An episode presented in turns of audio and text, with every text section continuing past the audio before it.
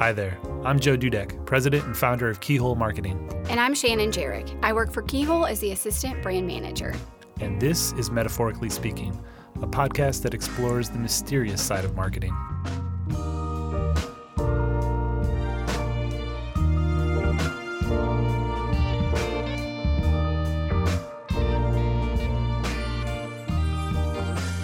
And welcome to Metaphorically Speaking. This is episode 18 for us, and we are just super excited to dive into another fantastic interview with a local business owner in Colorado Springs. We are actually doing something a little bit different. We're staying tried and true to our interview style, but really just wanted to pivot a little bit and focus kind of on this season of the COVID 19 or coronavirus. And we wanted to just talk with these business owners or entrepreneurs just to find out how the COVID 19 has impacted or affected their business, you know, their sales, their staff, what are some long term changes or things that they're going to have to implement moving forward. And we're going to call this little mini series Cause in COVID. If you're not from Colorado Springs, too, CAUSE is COS, short for Colorado Springs. So just so you know, like what's that's such a weird name. Why is it? Why are you saying that? So, so that's a little play on words there, causing COVID. I did think it was funny the first time you used it after moving. I was like, yeah. "What? Okay, you're a local I know. now. I, I feel like it. I'm part of the part, part of the community now for sure. That's right. yeah, so we're getting started. This first interview is with Bruce McGrew, who is the owner of Pro Cycling in Colorado Springs. So they've got two locations, an east and west store, and they originally started out by serving kind of the high end racer or enthusiast biker and ultimately pivoted still serving that audience, but also now serving kind of the entry level and beginner biker, as well as just kind of the family members and children as well. So it's good for people so, like me and people like you who are trying to get on bike. yeah. I do love he's talking about people like struggling up yeah. the hill, and you're just like, yep, that was me. definitely me. That's me, like outside my front door. Uh, I can go great when I turn to the right. If I turn to the left, forget about it. It's uphill the whole way. So, um, no, it's, it's this is why we just love doing these interviews with with entrepreneurs. I mean, we love doing this with work. We love working alongside them, changing their businesses, telling their stories. And, you know, honestly, going into these episodes, I didn't know what to expect. I didn't, mm-hmm. I'm kind of a glass half full kind of person. So I was hoping I'd hear some, some good stories, but I also was expecting that everything would just be disastrous. And, and, um, it's, you know, Bruce's story is so encouraging. Um, not only how he shifted and, and how things have happened for his business, but also um, how the kind of local economy and local governments um, helped support him and get the word out there mm-hmm. and, and, his desire to, to you know, put a bike um, in each person's garage basically and give them a chance to get out right. in, in nature. And that was, that was more of our local government's re- response to to COVID is to get out in nature, mm-hmm. and, and, of course we're blessed with being able to spread out and, and, not be on top of each other and still be at parks and and that kind of thing. So, yeah, super for encouraging sure. story. Yeah, thank you to Bruce for sharing it with us, and we hope you all enjoy it as well. So maybe you can just start off by just giving a quick synopsis about pro cycling. You know, how long have you been in business? What exactly do you offer? Kind of like what what's your differentiator, or why do you exist in the marketplace? Okay, well, we're uh, we're now officially 17 years old. We just had our our most recent uh, anniversary was 17. Um, I originally started the business uh, basically because I felt like Colorado Springs didn't have a shop, uh, a bike shop that catered to um, the high end uh, racer enthusiast crowd. Um, so our initial our initial store, which was up on the north end of town um, pretty much did that. We, we carried mostly high end road and mountain bikes and um, found out that there was a pretty good demand for, you know, for bikes, believe it or not, you know, up north of uh, $10,000 in retail pricing. And we kind of differentiated ourselves by being the only store in town that actually carried those bikes in stock. Um, any bike shop can order any bike from any manufacturer that they happen to represent, but you have to wait, and you know a lot of people don't want to wait. So the thing that, made us different, I think, from, from the rest of the uh, from the rest of the shops in, our town was the fact that we actually stocked high-end bicycles, both road and mountain at the time, and, and high-end components. Um, since then, we've uh, we've kind of morphed into a little bit different business model in that we found that you know high-end bikes are certainly in demand and always have been and probably always will be, but you know, in the last uh, oh probably five years or so, we've started coming down in price points, and um, in fact, two years ago, I opened our second location out on Powers Boulevard, and that store pretty much specifically caters to more like entry level beginner riders as well as kids. We have a department in that store that's nothing but kids' bikes and gear that goes along with it. So the two stores kind of complement each other. We, we, we carry some, some uh, more entry level bikes at the West store, which is the original location. Mm-hmm. And um, if people want something that we don't happen to have in stock, we can either transfer transfer it the next day, or they can run out to the East store and and look at that. And by the same token, we'll carry you know high end representation of bikes at the East store. And if somebody wants something that they don't have there, chances are we got it at the West store. So. Um, you know, I guess I guess nowadays we're you know what what the point of having two stores is to try and capture all of the all of the bike uh, potential buyers and market versus just you know just more like the high end enthusiast guys and and so far it's worked pretty good. Our East store has has uh, it took a while to kind of ramp up sales and we we had to spend a good little bit of money on advertising just to get people to for people to understand that we were out there.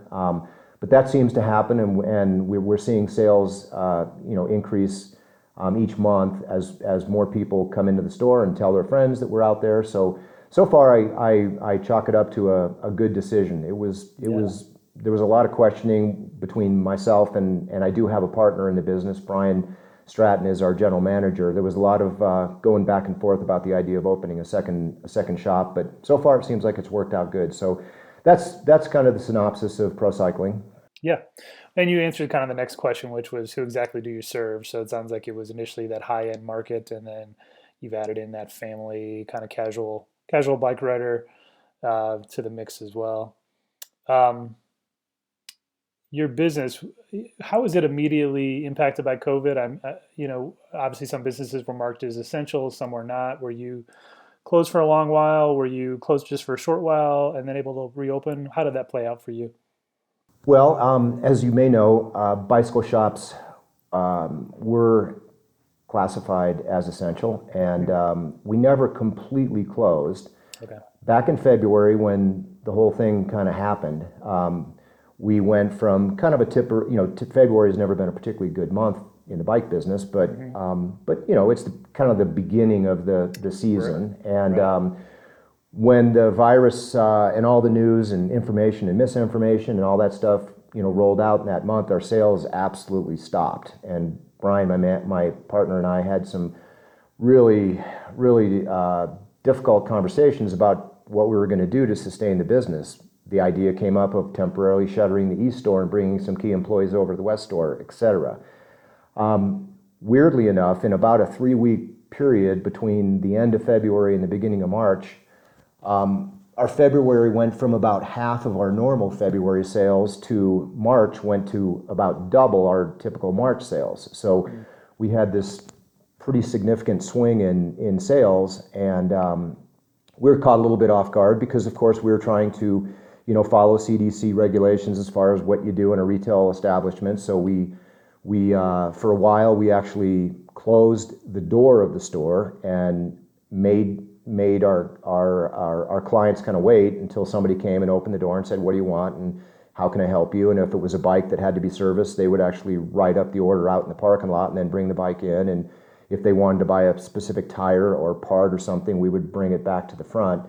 But after we got some more you know, clarity as far as how we could run it, basically what we did is um, open the store, but allowing no more than five customers in at a time so that we could maintain social distancing it was difficult. Um, you know, it, it, it, was it was it's hard to run a business like that when you've got ten people standing around outside.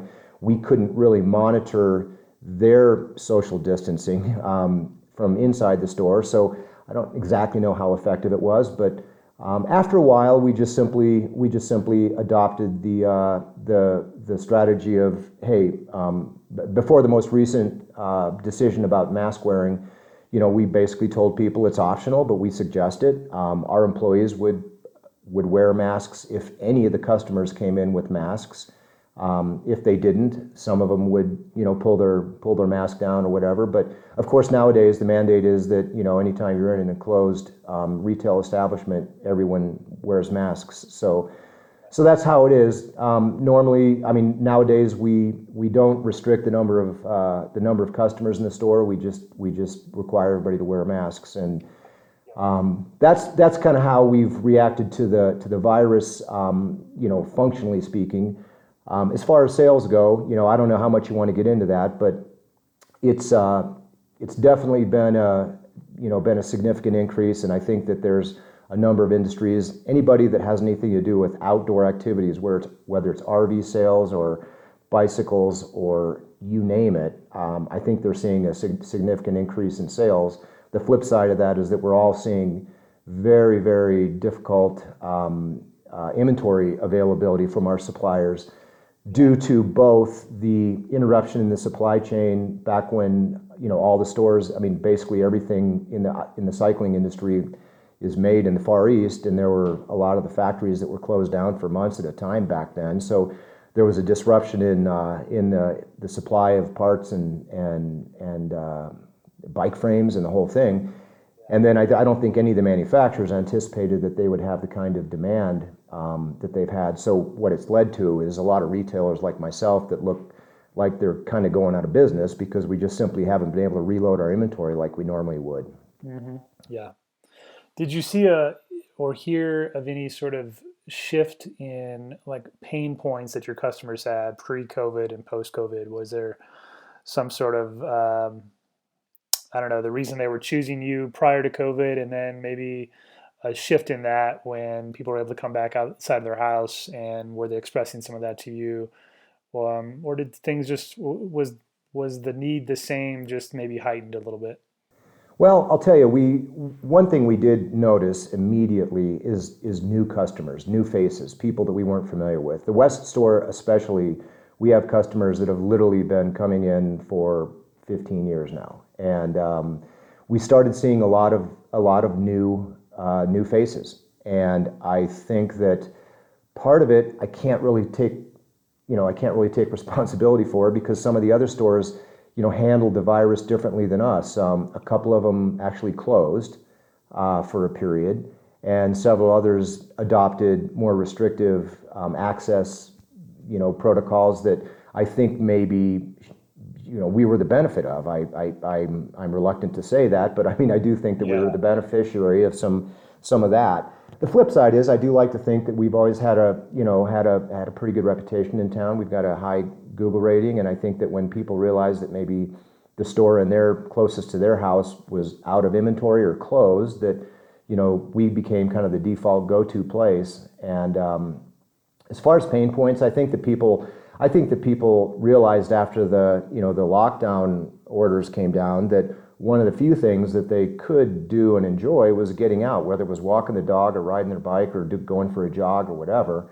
And I think a lot of people realized that um, you know that dusty 12 year old bike that was sitting out in the garage needed a tune up and um, we were absolutely inundated with uh, with service requests and orders during that initial March time. It's tapered off a little bit since then, but um, and as well as people that just realized that you know, hey, that mountain bike that's 15 years old is just simply not. I mean, they don't even make 26 inch tires anymore, so maybe I need to upgrade and.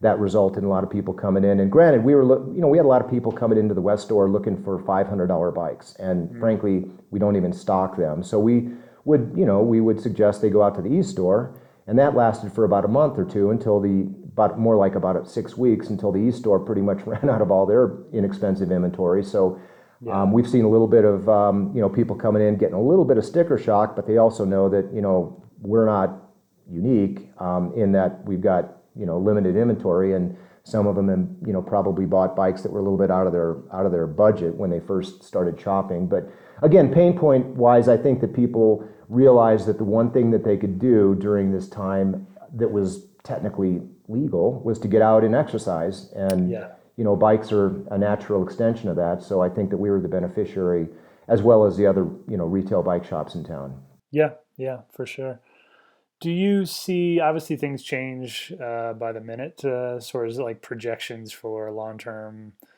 um, recovery long-term uh, effects?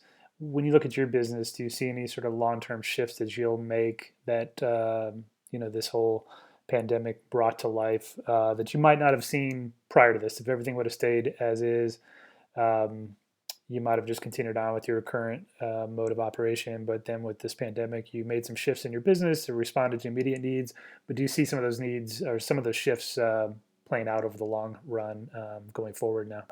I certainly hope so. I, I hope that this isn't a, a, a temporary bubble and that you know, this this uh, December we'll see 10 million bikes on eBay um, because people realize that cycling isn't as quite as easy as they thought, or, or whatever. Um, yeah. No, I, I really do think that that there's going to be a shift in the way people look at transportation and mobility, yeah. and um, you know, our city has certainly um, taken some significant strides in in making uh, making riding a bike in in downtown Colorado Springs easier and safer. So I do think that we'll see a continuing trend of people looking at bicycles as a, as a way of not only recreating, but perhaps going to work, transport, you know, going to the store. And um, I'm trying, you know, we're in the process right now, as all retail bike stores are, of, of basically ordering the 2021 product. Um, the manufacturers have gotten earlier and earlier in the year um, as to when they want us to put our preseason orders in so that they can adjust their factory orders in the Far East to accommodate that. And we're trying to, you know, not overstock our stores based on what's happened in the last three months, and we're kind of looking at that as a uh, an outlier. And um, however, you know, I just had this conversation yesterday with Brian. I think that you know, if we can see a, a nice little increase of, say, 15 or 20% over not this year, but last year, hmm. looking at this year, again, as, as an unusual circumstance that may not repeat itself, right. and buy our inventory accordingly, um, that would be a nice trend. I do think that we'll see more. Um, one thing that we're going to change up is that we're going to carry more, you know, kind of uh, transportation related bikes versus, you know, sporting related bikes, be those mountain bikes or whatever. And the other thing that we've seen a, a significant increase in demand for is, is e-bikes. Um, the e-bike category has, uh, has, is, is really the only category in, in cycling in the United States before the pandemic issue that had significant growth. Now, you know, 100% growth of, of a very small number is still a very small number, but um, we're seeing e-bikes becoming a, a, adopted and accepted, and access issues are being sorted out all over the country as to where they can go. Um, there's certain countries in Europe where 60, 70% of all new bikes that you, you, you see going down the bike path are pedal assist e-bikes. So that category, I think, is gonna is gonna continue on, and that this um, this whole pandemic thing has will, if nothing else, supercharge the demand for e-bikes um, even more. So again, I see I see a nice growth trend in cycling. Um, there's some trends that are similar to Europe that I think America will will start following to some degree. Um, people will realize that they don't necessarily need to jump in their car to drive four miles to work um, by themselves, and that it's actually kind of you know bad weather aside, it's actually kind of fun. So again, I see a I see a, a, a nice a nice increase in growth, but certainly not you know, we bike shops can't, you know, look at the last three months and say, oh, we've got to stock up, we've got to, you know, we've got to order 75% more bikes um, for next year than we did, you know, this year. That's just simply not to, that's not sustainable. Yeah, yeah. Awesome. Well, you've, you've given me some of information about just your business and, and how it's been affected. I would say, kind of from my uh, vantage point, it seemed like you were in a good spot in the sense of uh, the city kind of embracing uh, the city government in some sense kind of embracing the need to get out in nature as a as a as a response to the pandemic. Uh, versus I know other markets. I have friends, of course, kind of spread across the U.S. and this th- that was different over there for sure. In other spots, there was much more of a hunkered hunker down at home. That's your way to stay safe. And I, I actually appreciated at least what I picked up on was some encouragement to get out in nature, and that's a that's a healthier response to the to the pandemic. But so I've certainly it probably worked in your favor being in this area. Absolutely, I would agree. I mean, we live in, you know, not just in Colorado, but Colorado Springs in general is one yeah. of the most, in my opinion, the most bike-friendly cities. Um, you can literally pedal from the west side of town and be on the trails in, in a matter of minutes. And, Right. um, you know, we have opportunities that I think a lot of people take for granted that even up in Denver they don't. So, no, I agree with you. The city was the city was um, was very receptive of letting people, encouraging people, as you said, to get out and exercise. And I know that in my neighborhood, I saw a marked increase in people that I, that I knew didn't live there, walking Yeah. their dogs, hiking, riding their bikes. I live on a pretty steep hill, um, and uh, I saw a lot of you know newish riders struggling to go up the hill. But you know, it was nice. It was nice Yeah. to see people getting out and, and exercising for sure. Yeah, for sure. And I'm one of those people. I've had my bike for years, and then I, I came from Indiana a year ago. So obviously the hills here are different, different than anything out there. But it was. I saw the same thing. I have a view to the street, and constantly saw more and more people, just as like just for their own sanity to get outside and walk as a family or, or ride bikes as a family, and, and it was fun to see, Absolutely. so. Yeah. Cool. Again, man, thanks so much for your time, and it's been great. You've been listening to the Cause and COVID mini series on the Metaphorically Speaking podcast. At Keyhole Marketing, we tell big stories for small businesses. If you're in the Colorado Springs area and struggling to tell your story in this season, we'd love to come alongside you and help you with your content, branding, SEO, social media, or photography needs. Send us an email at hi at keyholemarketing.us if we can help.